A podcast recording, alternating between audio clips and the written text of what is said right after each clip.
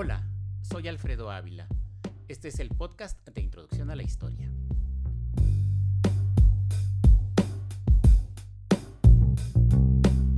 Este es el capítulo 1, la lectura como herramienta de trabajo. Esta carrera se trata de leer, de leer muchísimo. Si no te gusta la lectura, pues la historia no es para ti. Tenemos que leer como en cualquier otra disciplina, tenemos que leer como en cualquier otra carrera, pero además la lectura es nuestra herramienta de trabajo. A lo largo de nuestra vida profesional vamos a leer muchas cosas. Vamos a leer fuentes, vamos a leer documentos manuscritos, vamos a leer periódicos de otras épocas, otra clase de testimonios escritos, pero también vamos a leer artículos, vamos a leer libros de historia, vamos a leer trabajos de estudiantes y las tesis de los estudiantes cuando están a punto de recibirse. Es una cantidad ingente de lectura y para conseguir eh, cumplir con ese objetivo necesitamos mucha disciplina. Necesitamos dedicar dos o tres horas diarias precisamente a esa actividad, más allá de la investigación, más allá de la escritura, necesitamos siempre estar leyendo, constantemente leyendo. Quien no lee no sabe escribir. Quien no lee no puede dialogar con las demás personas. Por eso es importante la lectura. Por eso es importante reconocer que es parte de nuestro oficio y que debemos dedicarle varias horas al día y no descuidarla, porque si descuidamos terminamos perdiendo la práctica. Hay que leer y hay que leer mucho y con disciplina. Pero también hay que comprender lo que leemos.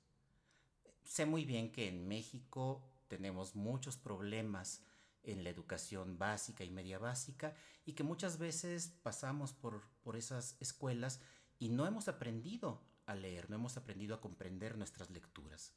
Pero como esta carrera trata precisamente de leer mucho, es importante que empecemos a hacerlo. Para empezar, necesitamos un espacio tranquilo y un horario dedicado a la lectura. Yo sé muy bien que no siempre podemos tenerlo, eh, particularmente cuando eh, tenemos confinamiento, como es el caso, o cuando tenemos una familia que eh, siempre hacen ruido, siempre nos están pidiendo cosas. Pero trata de dedicarte un momento a pensar cuál es tu parque favorito o cuál, cuando termine el confinamiento, será tu biblioteca favorita para ir a leer. Necesitas leer despacio. Es muy importante que cuando empieces leas eh, de manera tranquila. Y hay que reflexionar, hay que hacer alguna reflexión, incluso anotándola, cada vez que termines un párrafo.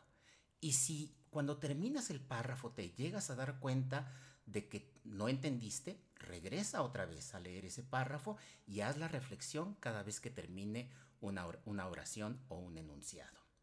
No olvides eh, hacerte preguntas. Tienes que preguntarte sobre todo, incluso sobre aquellas palabras que no entiendes y por lo tanto es bueno tener un diccionario a la mano. Eh, estos consejos pueden ser, pueden ser útiles para eh, tener una mejor comprensión de las lecturas que vamos a hacer.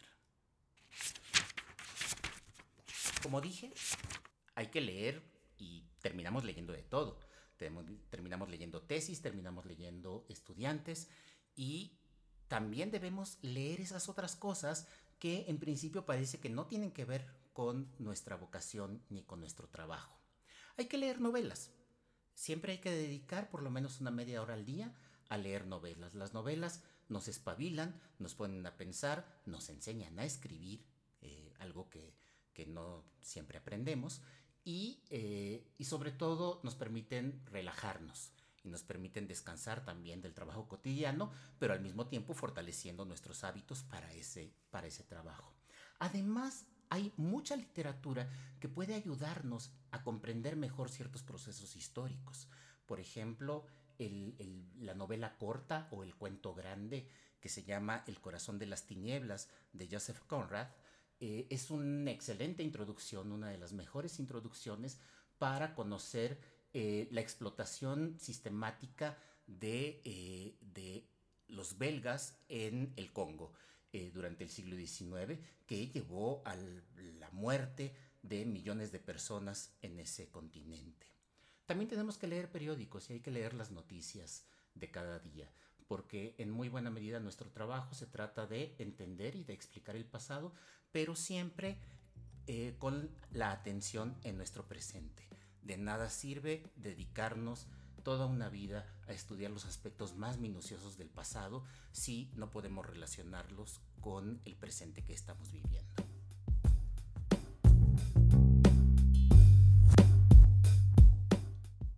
Este fue el primer capítulo del podcast Introducción a la Historia. Nos vemos en clase. La música es de Blue Dot Sessions el tema se llama